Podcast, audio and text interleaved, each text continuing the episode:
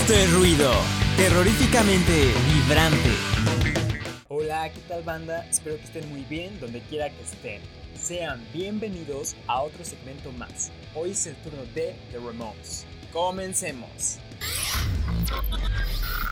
Tony Bon Jovi, el segundo productor del tercer disco titulado Rocket to Russia, es el primo segundo de John Bon Jovi. En su carrera de 22 años, los Ramones hicieron 2.263 espectáculos y nunca se tomó un descanso durante este periodo. La canción Sheena is a Punk Rocker de 1977 fue escrita por el cantante Joey Ramone.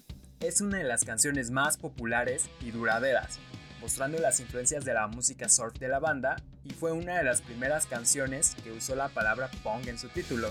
Esta canción cuenta la historia de un joven Didi con una joven punk rocker que rompió los corazones de muchas personas de la época. Se le conoce como una canción de amor, de ilusión y de encanto por la personalidad avasalladora de aquella chica.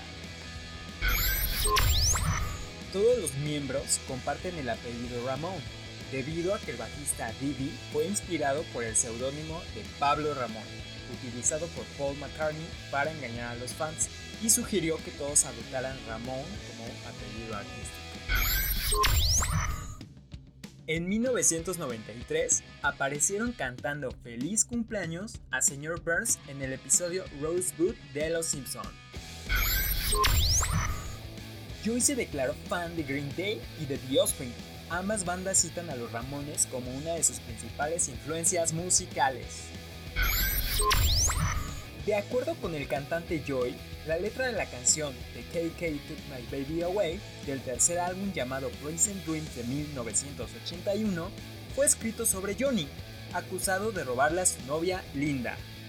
El incidente causó un desentendimiento entre los dos músicos que duró hasta el final de la banda en 1996.